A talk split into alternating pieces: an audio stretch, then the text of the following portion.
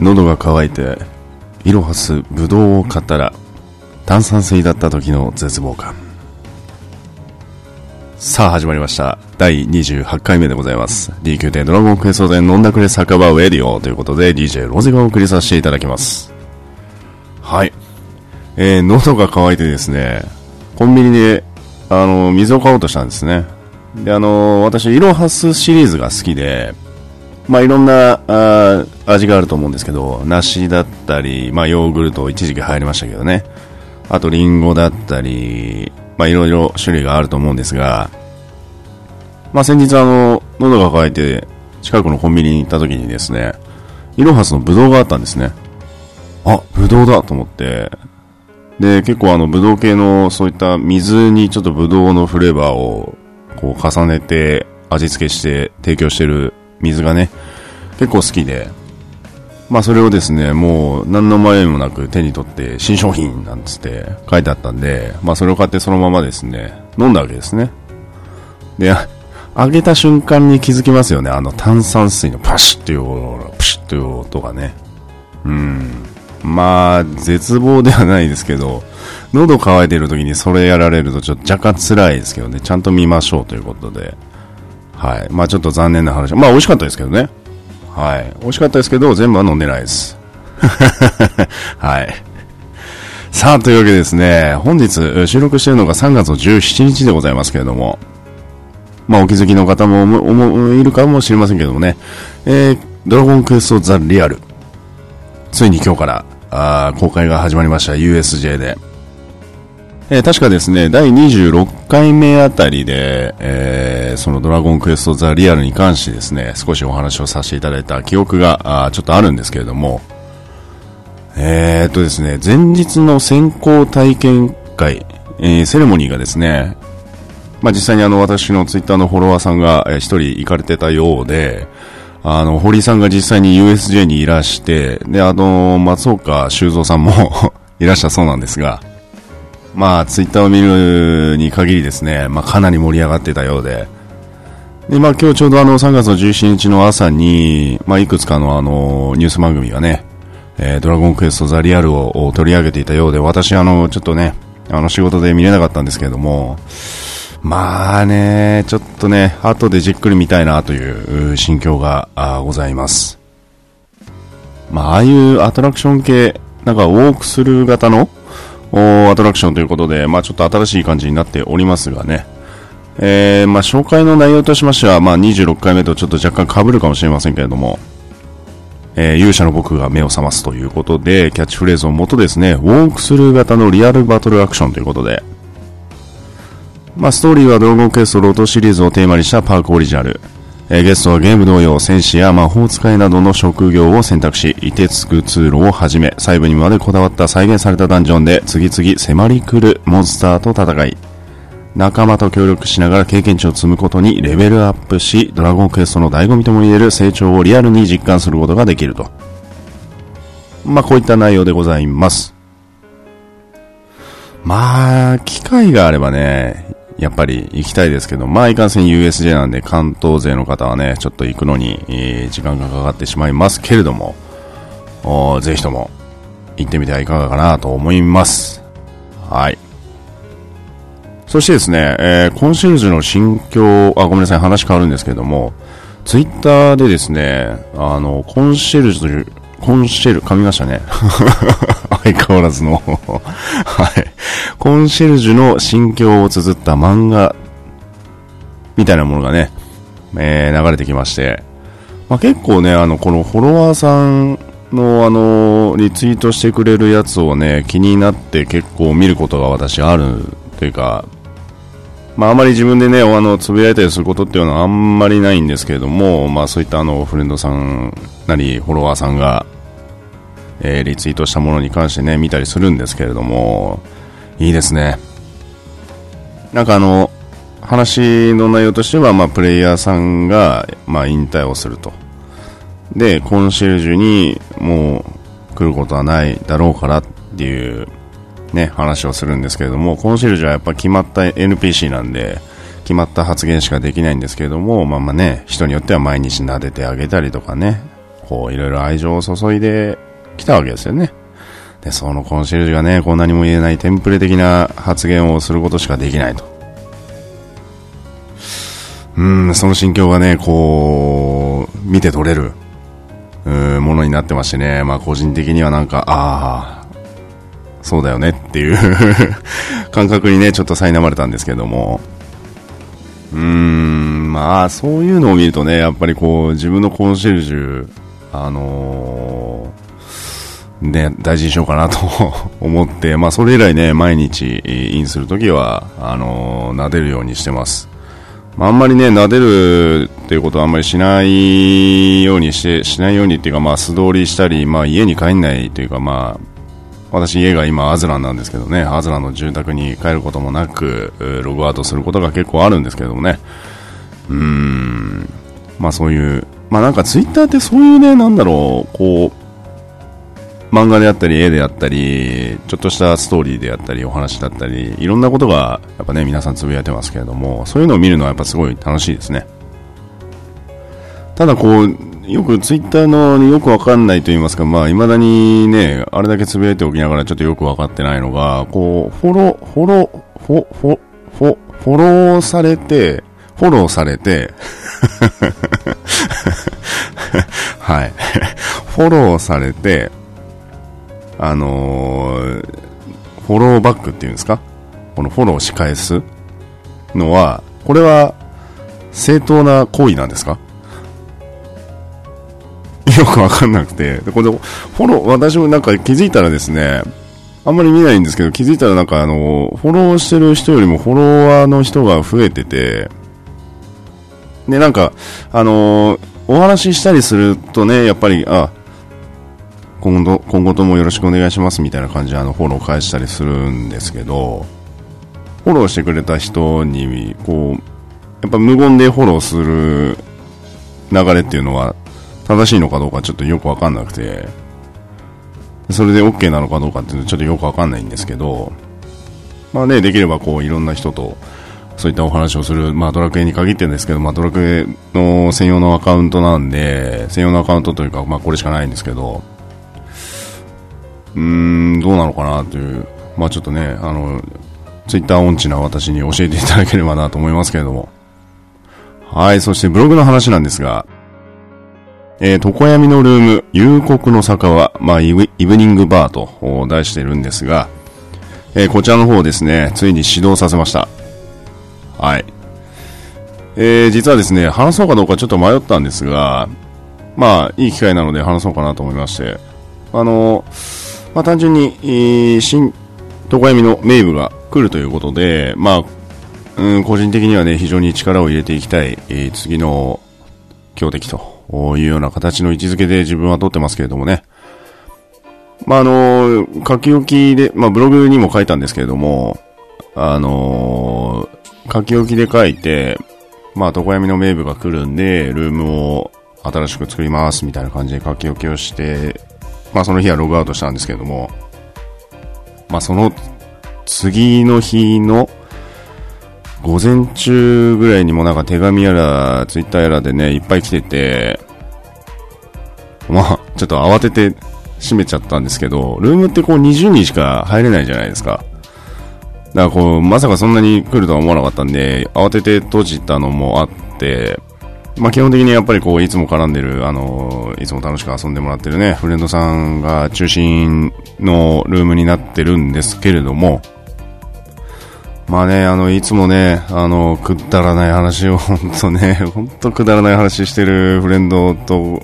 がいて、で、ルームでね、あの、メンズだけなんですけれども、この前、レグナードと脱菌の談義をね、1時間ほどやったんですよ。初めてですね。そういったフレンドさんとその、どこ闇系のバトルに関して熱い討論をしたのは。うん。やっぱりね、あの、真面目に話すとここまで詰めて戦っているのかと思うとね、やっぱりこう、楽しいですよね。えー、まあね、普段はね、あのー、なんと言いますか、エルフの女の子のね、こう、アンダーショットとかね、そういったのしか撮ってないやつとか、まあ、あとね、FF14 のエオルゼアにね、あの、うつつを抜かしている、あの、ベビーさんもいますけど。もうほぼ出ましたね。えー、あとなんかね、まあ、ロリコンがもう溢れ出てるオーラをまとっているね、えー、方もいますけれどもね。そういうくだらない話しかしないメンバーでもね、やっぱりこうやって真面目な話をすると本当に、えー、みんないろいろ考えてるんだなっていうのをちょっとこの前先日感じまして、まあでもやっぱりね、譲れないものとかね、やっぱりこう、極めていることっていうのは、あっていいのかなと思います。まあ、くだらない話してるメンバーだからこそそう思うのかもしれないんですけども、私としては、やっぱりあの、レグナンドのパラに関しては、もう絶対的に譲れないとこ、と言いますか、まあ、誰にも負けないぐらいね、ちょっと一時期本当に突き詰めた時代があったので、やっぱそういうところでこう、何でもいいんで、一つ極めてるのがある人がいると、やっぱこう助言と言いますか、まあ、聞くことができますよね。まあ、例えば私の周りだと、やっぱ占いを極めてるのはメビウスなんですね。どうしても。だまあ、タロットに関してこの前ちょっと悩んでましたけど、まあその時もその話をしたんですけどね、やっぱりあの、三悪魔なのかっていう、うん、タロットのね、あのトリプル S なんですけれども、まあそういったところで詰めるのかとか、悪霊なのか三悪魔なのかどっちなのかとかね、そういったあの効果はどうだとか、まあ、優先されるあのいざないを使った時どういう風な条件下で、えー、引き寄せられるのかとか、そういったね、えー、話を、できるっていうのは、ね、いいのかなと。逆にこの職業とか、この武器の効果とか、まあ、特技的なものもそうですし、職業的なものに関してもそうですし、敵に関してもそうなんですけども、あいつの右に出るものはないなって思えるぐらいやっぱちょっと一つはね、極めたいなと、個人的には思うんですね。だからパラディンと私の場合はまあ戦士か馬とかどっちかね、ちょっと今後また極めていきたいなと思いますけれどもね、まあお付き合いいただきたいなと思います。えー、まあメンバーがですね、もうほぼほぼフルマックスで、で、今ちょっとね、あのー、声をかけた人も、まあ中にはいまして、で、まだそんなねなんか別にそういう考えじゃないんですけど、あの、ロゼさんが作るルームに参加できるほど力がないんで、修行して入れるって自信がついたら入りますっていう人もいましたし、まあそんなルームじゃないんでね。あの、クソほどアホみたいな話してますんで、まあ前回ね、あの、まあ後でお話しますけれども、本当に変な話とかしてますんで、はい。うん、そんなルームなんでね、あんまり気にしないでほしいですね。まあ、非常に和気あいあいとやらせてもらってます。はい。で、まあ、夕刻の酒場と題して、えー、まあ、ルームを作りました。ルームユニフォームもね、作りましたけどもね、えー、ゆきちゃんが、あ考えてくれたユニフォームが、あ投票の結果、決定ということで今ね、えー、ブログの方にも書いてますけども、載せております。はい。で、まあ、おっぽっているんですけどね、あのブログブログにもちょいちょい出てくるおっぽちゃんなんですけども、すでにマスコット化しててちょっと笑うんですけどまあ、あんまり厳しいツッコミはね、あのー、ちょっとできれば避けていただきたいなと思いますけど、まあ、控えてね、優しくしてあげてください。まあ、他の方にもそうですけれども、はい。まあ、ワイン一本飲んじゃうぐらいの方ですけどね。はい、そして前回の記事ですね、ちょうど前回。えー、夜の職業パッシブスキルの談義ということで、えー、上げさせていただきました。まあ、ひどい。まあね、こうや、話してる当人はね、もう腹抱えて笑いながらもやるんですけども、うーん。まあ見ていただければわかります。はい、本当にひどいです。えー、まああの記事は書きながら俺は一体何をやってるんだって思いながら 思いながらね、書きながら、もう、まあまあまあ、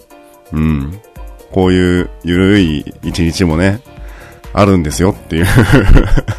のをやっぱりこう、うん、伝えたかったなっていうのはありますけれども。はい。でね、あの、それに付随して、あの、伏せ字ギリギリ大会ということで、ね、そんな開催しようか、メンズ、男だけでね、男メンバーオンリーでやろうかみたいな話をしてて、まあまあまあ、あのー、ね、まあ内容としてちょっと考えたんですよ、実は。内容をね。で、すごろく1回で回るごとに、1つ下ネタを発しまして、で、その伏せ字の米印の数だけ点数を獲得できる方法にしようかなと。はい。で、一つ発言して、こう、米印が出てこないやつに関しては、点数にはならないと。で、一人、まあ、一言なんで、まあ、あの、チャットフレーズちょうど20文字ですか？確か。まあ、20文字が限界で打てると。っていうような感じですね。はい。ただ、毎度同じワードは NG と。こういうような感じのシステムにしようかなってちょっと考えてるんですけど、まあそういうくだらないね、ことをね、考えている間にももうすでに次の床闇が来そうな気がするんで、多分おそらくやらないです。はい。多分やらないです。まあやったとしてもブログに上げられるような内容にはならないと思います。はい。えー、でですね、その記事を上げた時にですね、まあハッシュタグで、まあハッシュタグウェディオになるんですけど、えー、ドアチャッカーレディオのケンタロスさんがね、まあ、下ネタ系はウェディオへ、えー、ドアラジの方では受け付けてないので、右から左へ受け流しますということで。はい。そんなーっていう そんなー、過去棒みたいな どんどん濃いですよーっていう感じですけどね。どんどん寄せてくださいよーっていう感じですけどねこれ言うとまた怒られそうですね。うん。まあ、あの、あくまでね、何回も言いますけど、悪意があってこれを、こういう言い方をするわけじゃないですからね。面白いからこういう言い方をするわけであって、もし、あの、好意を寄せる方でのね、はい、感じでございます。まあ、まあまあ、ね、ドアラジさんでそういうのがもし来たら、あの、ウェディオの方で受け付けますよ。わかりました。ただ、ただですよ。こう、日常的に、こう一般的にある程度の許容範囲で答えられる内容だったら答えますよっていうことですね。はい。もうドギッツいのとかはもう、ダメですから。はい。えー、今日冒頭がですね、すごい長くなるなと思ってました。はい。投げやり。はい。というわけで冒頭長くなりました。申し訳ございません。えー、DQ10 ドラゴンクエストで飲んだくれ酒場ウェディオということで、第28回目お送りさせていただきます。さあ、というわけで続いております、第28回目、ウェディオでございますけれども。まあね、あの、ブログの記事の最初にも書いていたので、まあいいかなと思ったんですけど、ちょっと冒頭長くなって申し訳ございません。まあね、あの、普段の最近の近況等々、積もり積もってたものを含めてですね、まあお話をさせていただきました。はい、そして続きまして、ブライチェックコーナーということで、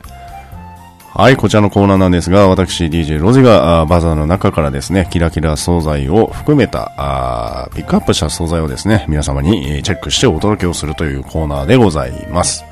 まあ、前のおなじみのコーナーでございますけどもね。えー、というわけで今回ちょっと驚きの商材ありますんで、えー、そちらご案内させていただきたいなと思いますけれども、まずは天竜層。こちらいきなりなんですけれども、9100ゴールド。えー、前回調査7300ゴールドですので、プラス1800ゴールドですか。あー、上がりました。ごめんなさい。2200ゴールドですね。はい。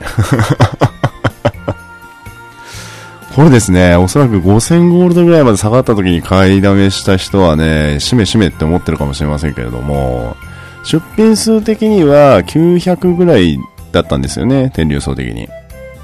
まあ、なので、まあまあまあ、その時に、えー、あら、あらかじめこう、いくつか買いだめをしている方も当然いらっしゃると思うので、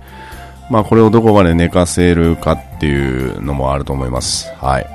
えー、そしてナドラダイト鉱石。こちらの方が13,700ゴールド。落ち着いてきました。もうほぼほぼあまり、うー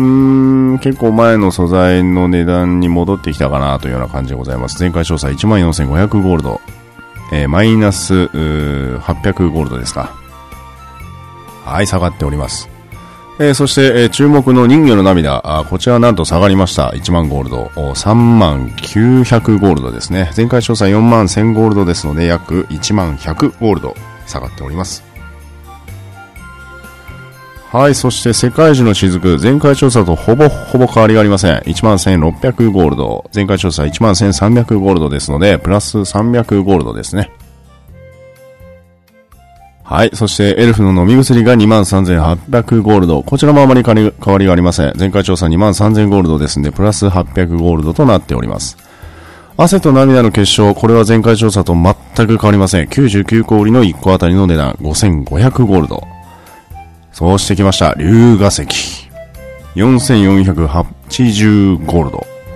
こちらは10個売りあたりの1個あたりの値段でございます。10個売りの1個あたりの値段でございます。はい。えー、っとですね、ちなみに第24回目の収録の時、4回前の収録の時は一番安値で3100ゴールドなんですね。はい。この時から比べると約1300ゴールド一つあたり上がっておりますので、まあ、床闇に挑むにはプラス1万3000ゴールドほどですか、あ値上がっている状態でございます。まあ、この先ね、どういう値上がりの仕方をするか分かりませんけども、おそらく下がることはもうないのかなと思いながらも、龍河石銀策をやってる方もいらっしゃるので、うーん、といった感じですね。はい。えー、そしてメタルのかけら、あ15,300ゴールド、前回調査17,700ゴールドですんで、2,400ゴールドほど下がっております。えー、そしてやってきました、オグリドホーン。オグリドホーンということですね はい、4300ゴールド。前回調査4700ゴールドですね。マイナス400ゴールドほど下がっております。下がって下がって下がっ、ん？下がって下がって上がって下がってますね。はい。えー、そして魔獣の角1万6000ゴールド。これは上がりましたね。前回調査9200ゴールドですので、約7000ゴールド。うーん、魔獣の角は本当に読めないですね。もう乱高下してるんですよね。まあ、今回の第28回目の収録から坂下りますと、16,000ゴールド、9,200ゴールド、9,000ゴールド、24,000ゴールド、1000、え失礼しました、19,300ゴールド、という風な、あ乱高下。上が、下がって上がって、というような感じでございます。うん。まあ安い時に買ってね、高くなったら売るっていうのもまあ、ありなのかなと。うーん、ちょっとそこら辺わかんないですけどね。はい、そして厳重の皮1万9000ゴールド。前回調査が2万1000ゴールドですので2000ゴールドほど下がっております。そしてナイトメアリーフ1万9500ゴールド。前回調査2万8000ゴールドですのでマイナス9000ゴールド。えー、こちらはですね、バージョンアップの前の値段に、えー、すっかり戻りました。はい。えー、そして虹のオーブ、こちらが23,840ゴールド。前回調査24,500ゴールドですんで、まあ、ほぼほぼ、1000ゴールド以内の値動きになっております。えー、そしてやってきました、レプケンということですね。はい。えー、28,700ゴールド。烈風石です。ごめんなさい。はい。え、前回調査が3万2000ゴールドですんで、マイナス4000ゴールドぐらいですか？うん。3300ゴールドですか？下がっております。はい。というわけで、えー、バージョンアップから約2週間とちょっと経ちまして、えー、次の床闇まで約2週間。うん、ここからまたさらにね、素材の値段がどういう風に動いていくのか、あ注目でございますけれども。はい。ブラッジェコーナーでございました。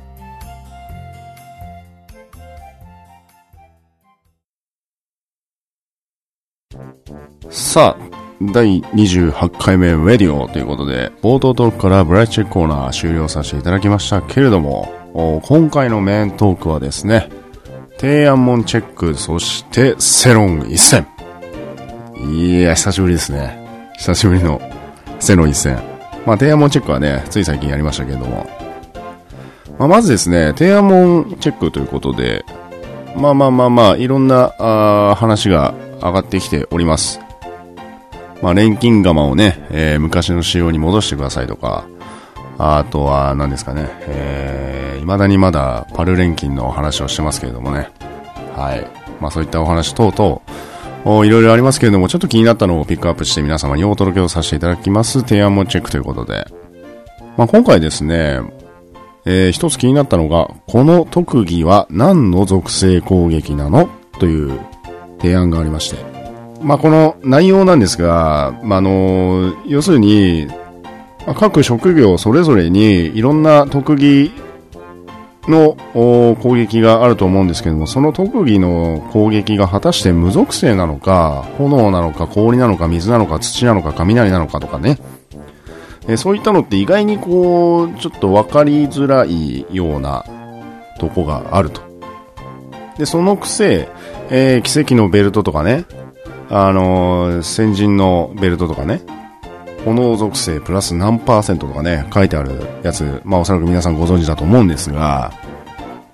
まあ、果たして自分の好きなこの職業に関してのこの特技、この武器に関してのこの特技はこれっていうのは、まあ好きな職業だと、まあ好きな攻撃だと、あ、ごめんなさい、好きな武器だってね、ある程度はわかると思うんですが、まあそれ以外の、こう、この、この攻撃ってこういう風な属性あるんだねとかっていうのが、わからないと。で、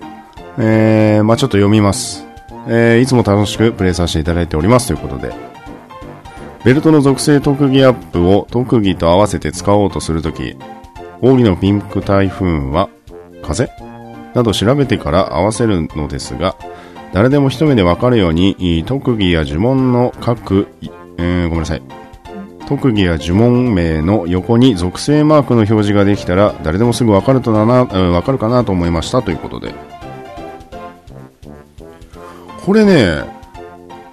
すごい納得しました。ああ、この絵いいなと思って。で、思わずそう思うをしたんですけど、まあ確かにね、こうなんか明らかにわかるやつがまああるじゃないですか。例えば、プリズムブレードとか、まああれ全、絶対雷じゃないですか。で、あと、あとは何ですかね。えー、なんですかね。っていうぐらいのレベルなんですよね。はい。まあ、ギガスラが光とか、まあ、そんなもんなんですよね。まあ、当然ね、あのー、そういう属性を知らなくても、まあ、戦うことは可能なんですけれども、まあ、以前お話ししたかちょっと忘れましたけれども、例えばベルトに関して、奇跡のベルト、先人のベルト、それぞれに関してですね、やっぱり一番、あのーダメージの比率的な倍率が上がるのが、属性、じゃないや、えっ、ー、と、武器ごとの、攻撃ダメージアップとか、例えば両、あまあ、まあ、簡単に言うと、両手杖、装備時、炎呪文ダメージプラス13%とか、まあ、邪神であると思うんですけど、まあ、あと、ね、フューリーブレードを担いで、えー、両手剣装備時、炎特技プラス13%とか、そういう武器ぞ、武器の、うん、何々属性プラス何パーっていうのがやっぱり比率的には一番高い。で、その次に時点として、まあその敵の種族まあ今回で言うと、例えばメイブが水系の噂が立ってますけれども、まあ、水だとして、まあ、水系プラス何パーとか、ダメージ何パーとか、まあ、あと、ね、ドラ、レグナドだとドラゴドラゴン系に何パーとかね。はい。まあ、あのー、新しく出ました、あ両手剣のね、ハスカロンなんていうのも、あれもドラゴン系にダメージ15%ですか？はい。プラスされると。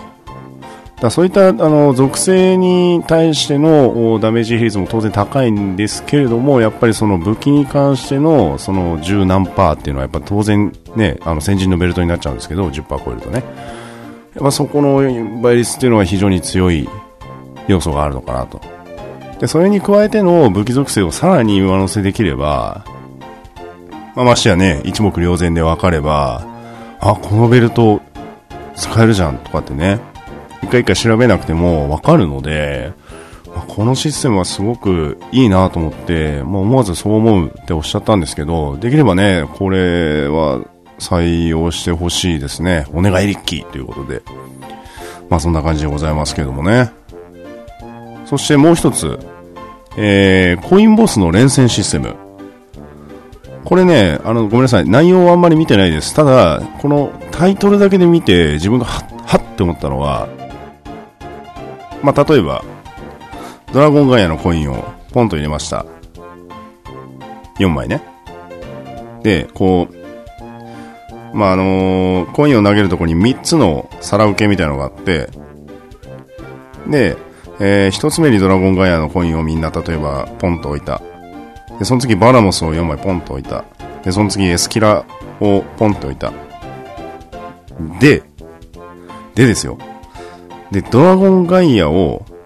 まず倒すじゃないですか。じゃあ倒したらそのままバトルが終了するんじゃなくて、そのままバラモス出てくる。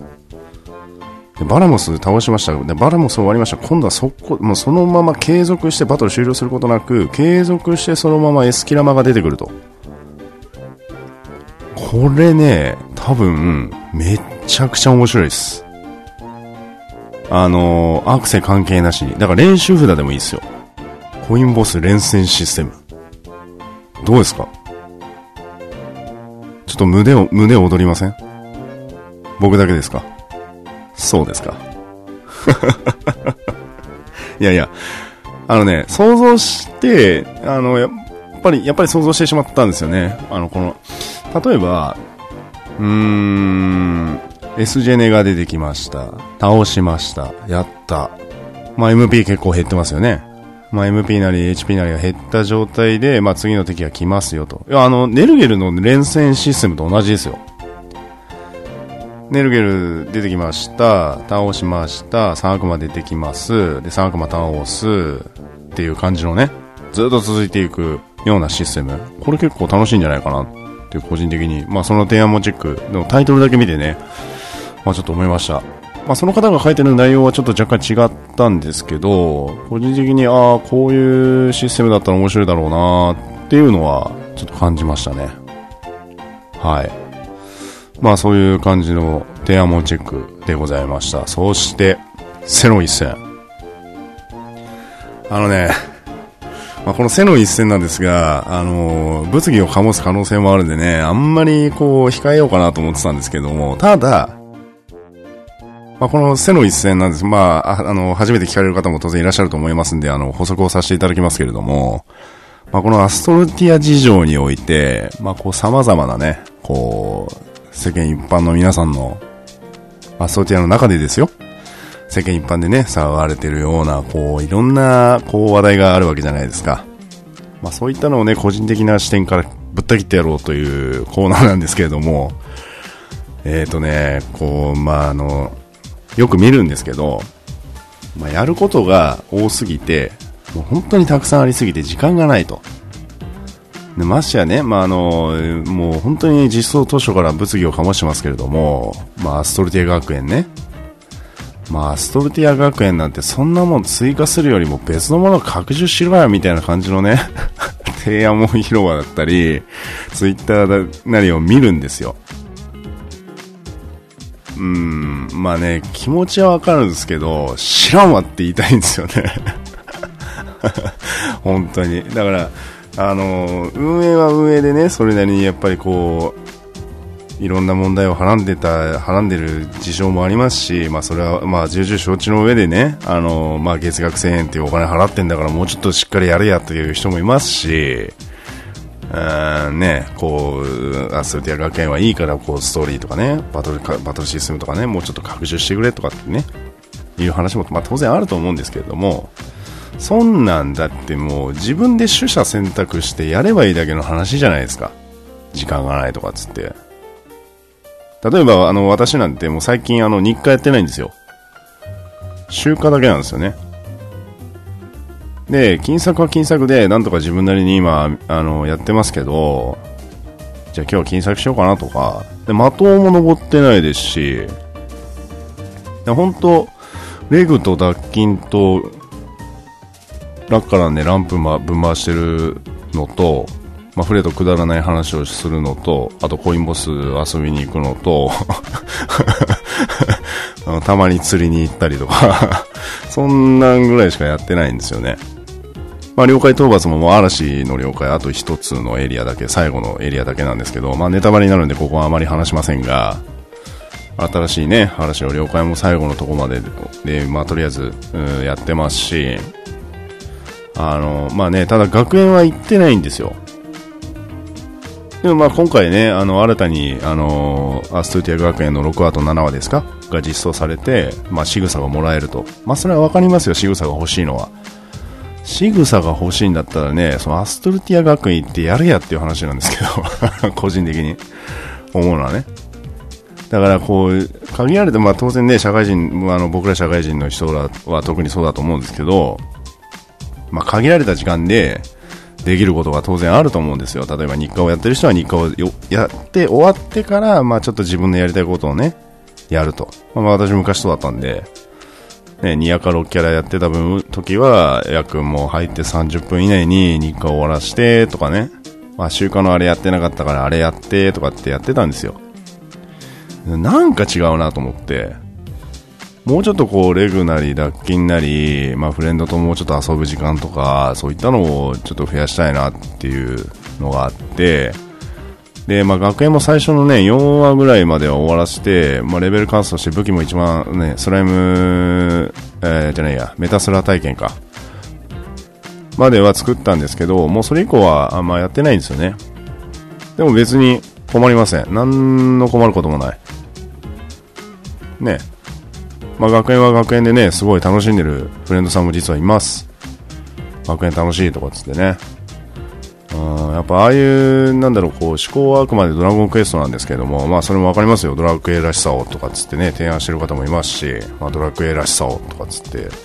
ね、提案されてる方も当然いますし、その気持ちはわかります。うん。ただそれを声に大にして言うのはどうなのかなっていう。例えばね、こう、バトルシステムの中で、ここれ、自分の、自分は舞踏家が好きなんだ、これ、舞踏家の爪をもうちょっと、もう、もう一度、平田の時代をじゃないですけど 平田タイガーみたいなね、ひらめきタイガーじゃないですけど、まあ、あの、舞踏家をもうちょっと復活させてほしいとか、そういったね、こう、バトルシステムの改善であったりとか、これ実はなんかちょっと、もう、先ほど申し上げた通り、こういうのをやった方がもうちょっと面白くなるんじゃないのとか、こう、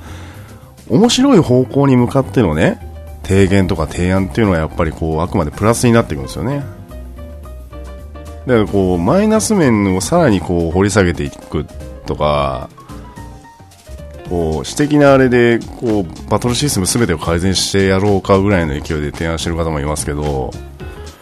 ちょっと狂気を感じますよね若干取捨選択で自分がやりやりたいことをやればいいと思うんですけどダメなんですかねまあいろんなその排他的な意見がすごい最近目立つんで、まあ、ここで言及させて、まあ、バッシング覚悟で、こう言及させてもらいますけど、どうも排他的な意見が多すぎる、と思います。あの、ね、やりたいことをやりたいようにやるのが一番、ね、まあ、ただサブキャラをめでるとかね、いいじゃないですか、全然。何が悪いって。いいじゃないですか。例えばね、あのー、まあ、私のサブ、サブキャラで、あの、オーガ君がいるんですけど、オーガ男が。そいつをめでて何が悪いとかっていうのと一緒で、まあ、そいつを、あ、じゃあ今日は日課終わったから、じゃあサブキャラのオーガ君を育てようかなとかさ、あのー、まあ、今日ちょっと飲みながらオーガ君であそこまで行こうかなとか 今日はあの、サブキャラのプクをちょっとドレアしてあげようかなとか、それでも要はなんか、ドラゴンクエスト10の中のシステムの中でちょっと楽しめる、自分の中で選んで楽しんでるわけですよね。ゲームってもともと選んで楽しむわけじゃないですか、暇つぶしじゃないですけど。それがなんかね、こう、どうもどうもこう、どんどんどんどん排他的になって潰せやとかっていうね、こう流れがすごい若干、こう、今の日本社会じゃないですけども、狂気じみ、狂気じみてるように感じてならなくなって、ちょっとこれはセロ一切ということで、やらせてもらおうかなと思うんですけどね。まあ嫌ならやらなきゃいいんですよ。うん。まあ出されたこうカードの中で引きたくないカードがあったら引かなきゃいいんですよ。引きたいカードだけ引いて自分で選んで、で、それを仲間と共有して楽しめばいいんですよ。それがゲームだと思います。正直。はい。何の話や？今日なんかおかしいですね。ちょっと若干たまりにたまった鬱憤を話してるかのような あれですけど、ごめんなさい。ごめんなさい、申し訳ありません。この場で、本当に、この場を借りて本当に申し訳ありません。はい。ただなんかね、ちょっとあの、気になったなと、うん、いうような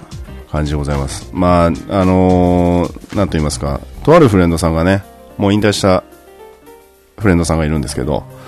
そのフレンドさんがね、あのー、言ってたのは、ドラクエ、このドラゴンクエスト10を楽しめる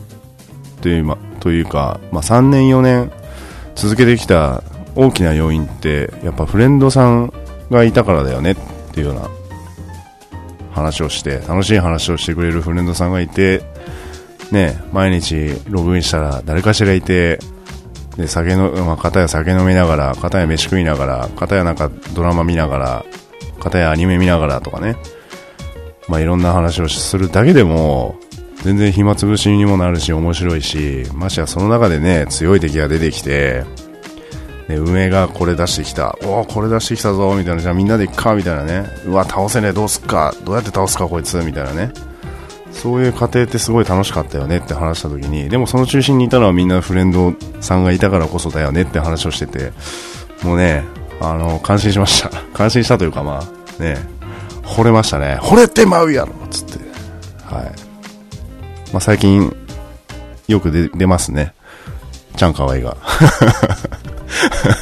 ちゃんかわいがよく出てきますけど。まあね、あのー、うん。いい、いい、まあいろいろとね、意見はあると思うんですけど、はい。まあね、こう、もうちょっとね、こうみんなでよくする方向のね、意見がいっぱい出てくればいいかなと思います。こう、排他的な意見ばっかりじゃなくてね、もうちょっとこう、楽しいことを楽しむというようなスタイルで、まあ、うちらの、あのー、床闇ルームの夕刻の酒場と私のチームに関してはもう自由と平和がモットーということで、はい、やらせていただきますんでね。まあ、こんなくだらない、私でも遊んでいただける方がいらっしゃったらぜひとも遊んでください。はい。えー、あとごめんなさい、もう一つだけ。えー、っとですね、ちょっと、あの、全然、あの、提案もチェックでも背の一線でもありません。ちょっとね、フレンドと話して気になったのが、あの、雷弱点、あの、次の新床闇ウェーブの弱点で、雷が弱点じゃないのっていう話を、が、以前もちょっと話をしたと思うんですけど、ウェディオで。で、なんかちょっと考えてみると、レグナードともダークキングも、全属性、えっと、炎、水、氷、えー、光、闇とかあるじゃないですか。そこら辺の属性って、だいたいあの、倍率的に0.9倍で、あの、とあるサイトさんに書いてあって、で、それはイコール、次の床闇も同じようなシステムなんじゃないのっていう話をしてて、ただ、あの、例えばレグなどであれば、ドラゴン系のダメージは当然倍率として乗りますし、まあ、脱気に関してはスライム、スライム系に何パーセントのダメージプラスとか、何パーセントとかっていうのはあるので、やっぱそっちをあくまで優先して、まあ、弱点倍率がもし乗るんであれば、それを有用する、有用か、有効活用するのは、ね、可能性的にはあるけど、今までの床闇系で弱点属性ってそもそもあったっけ？っていうような話になって、多分ないよね？っていうような話に行き着いたんで、あのー、探検はちょっと買うのを見送りました。以上。まあ、とある方に当てたあれなんですけどね。はい。というわけで、えー、長々とね、えー、くだらない話、そしてね、なんか若干方向性がおかしくなった、あの、背の一線ありますけれども、あ申し訳ございません。聞いていただきありがとうございました。さあ、というわけで、えー、第28回 DQ10 ドラゴンクエスト10飲んだくれ酒場ウェディオということで、いかがだったでしょうか？うん。まあ、真面目に話してしまいましたね。酒飲んでないですよ。今日の夜は飲みますけど。飲んでないですよ。まあね、ちゃんあの、ごめんなさい、個人の意見として言わせてもらったところが非常に多い、大きいんですけれども、まあ、ね、あの、バッシング覚悟で話しましたんで、まあ、それに対しては受けますけれどもね、まあ、返すか返さないかは、あの、私の自由とさせていただきたいなと思います。えーとですね、今回ちなみに、えー、エニワンクエスチョンタイムとハッシュタグウェディオ、ハッシュタグウェディオはね、ケンタロスさんからいただきましたんであれなんですけどもね、えー、エニワンクエスチョンタイム、そして、えー、ハッシュタグウェディオ等々、まだね、お話をしていただきたい内容等々ありましたら、ぜひともお寄せしていただきたいなと思います。まあ、あと補足なんですが、あの、先ほどお話しした、床闇のルーム、夕刻の酒場に関してはですね、今メンバーの募集をちょっとごめんなさい、えー、締め切ってる状態です。ね、あの、お話いただくフレンドさんもね、大変恐縮なんですが、あの、欠員が出たりね、なんかあの空きができたらまたあの、お話、お声をかけさせていただきます。はい。うーん、まあね、ルームの人数30人ぐらいに増やしてってちょっと提案していこうかな。提案も、だいぶ。はい。くだらない話をすみませんでした。はい。というわけで、第28回目 DQ 店ドラゴンクエスト店飲んだくれ酒場ベディオということで、DJ ロゼがお送りさせていただきました。